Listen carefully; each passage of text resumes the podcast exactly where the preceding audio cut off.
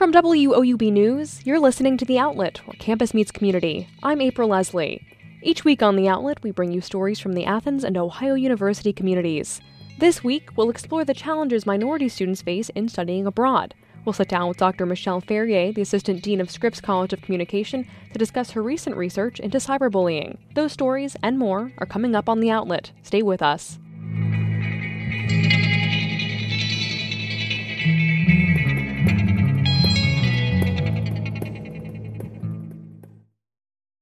Welcome back to The Outlet. For many college students, studying abroad is a way to build character by learning from another culture.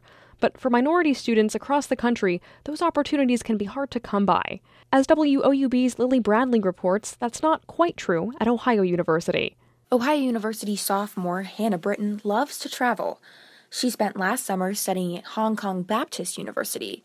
Now she's eagerly anticipating two trips in 2016 one to Israel on a caravan for democracy, and one to Cambodia to present research for a global leadership class. But unlike Hannah, many African American students around the world who want the opportunity to study abroad never get it. According to the Institute of International Education, only 5% of college students who study abroad are African American. While the national number may be low, Ohio University's numbers are pretty good. There are currently 29,217 students enrolled at Ohio University. Of that number, 4.5% of students identify as African American. The number of OU students who study abroad is 3.7%. Now, this is where things can get complicated. African American students who study abroad account for 4% of the total 3.7% of OU students who study abroad. So, while that percentage may seem low, the Office of Global Opportunities says the numbers are in line with the demographics of the university. However, Sharita King, a program coordinator with the Office of Global Opportunities, would like to see an overall increase in the numbers. It is something that more and more, you know, really is crucial. It's a it's a core part of education. It's taking what you're learning in class and actually applying it, um, seeing how people have different perspectives on it, and um, kind of talking about you know what those pers- perspectives and topics mean globally. As for Britton, she wanted to take what she learned abroad and promote diverse cultures on campus. She turned to the 740 radio show, which aims to create diversity through the media platform of radio. Hi, guys. Thanks for having me again. This is Hannah with your World News. If people had more of a mindset of the people there who just wanted to like know and weren't kind of afraid to just ask, uh, if that mindset carried over to Ohio University, a lot of the issues that are here wouldn't exist. Britton feels that programs like Study Abroad allow other programs like the 740 radio show to promote an atmosphere of respect where conversations regarding diversity can flow freely. Lily Bradley, WOUB News.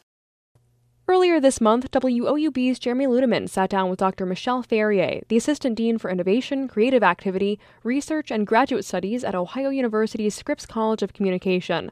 One of Dr. Ferrier's current research projects is called Trollbusters. It deals with online harassment and bullying with a focus on female writers, bloggers, and social media specialists. They discuss what trolling is and how people can defend themselves against it. How do you define abusive behavior and how does someone become a troll versus just someone who's just, you know, I guess trying to stir the pot, I guess. What's the difference between someone who's trying to do that and someone who's being a troll? Um, we're not talking about legitimate criticism, right? So um, I respect and, and, honor free speech as a journalist and understand the place of constructive criticism and dialogue around issues. However, the kind of behavior that we're talking about are those people who are attempting to create fear and a space of intimidation online, and they're using that through bodily threats. We're not talking about necessarily somebody saying you're fat or I don't like the dress that you're wearing um, in this picture. We're talking about the kind of speech that falls into rape threats, death threats, threats against family, um, threats against people's livelihood. Mm. We're talking about the extreme end of the spectrum where there is significant emotional and economic damage to the targets of this kind of harassment. And something that I think about not necessarily related to the issue of, of women's issues per se, but uh, the punter of Michigan who who fumbled that punt and Michigan State ran it back for a touchdown. And I could not believe, even on a Google search, I Googled search the punter just to see where he comes from. I was just curious to see who is this guy, because obviously, if he's punting for Michigan, pretty good team, he must be a pretty good punter. And I watched him kick 50 yard kicks earlier in the game. And I could not believe just on a search because now on Google they have that Twitter search right under someone's name. And I cannot believe some of the things that people were saying. Some people were being funny, like he'll join Joel McHale on community. Okay, you know, he'll be down at the community college level. Okay, maybe a little like lowbrow, but not not something to the right. degree that you've discussed. But I saw some of them saying like, "You won't make it out alive tonight." Right. And yes, he's over six foot tall, and he played rugby in Australia. But this is still, I mean, I can't even imagine because I've never been harassed online to that degree. I cannot believe, you know, after that moment because you know you messed it up. I mean for example, how can Twitter manage this? Because it's all on Twitter, it's all on Google search. Right. I can see it and I don't even know the person. It's public. Right. right. That's probably one of the most recent uh, heinous examples of trolling um, because almost immediately you saw the response on Twitter to that poor poor person. Um, I refuse to even mention his name because I just don't want um, him to be such a target because of something that he did. Obviously, not purposeful. Obviously, it was a game. Um, and I know some people take games very seriously, but are these life threatening instances? I don't think so. And so um, I really felt for the punter because um, he immediately started getting death threats. Um, and that kind of response to something um, that is seemingly so relatively innocuous in the scheme of things um, is just really painful to see and watch. Um, again, you're talking about the kinds of uh, rape threats, death threats um, that you just can't brush off um, because you don't know when one of those is going to become actionable in physical space. So I think we've gotten to the point where we can talk about your project, your Trollbusters project, and what are you trying to accomplish, I guess? What's your mission with this project? Well, the mission really is to try and create basically a suite of services to help the target themselves.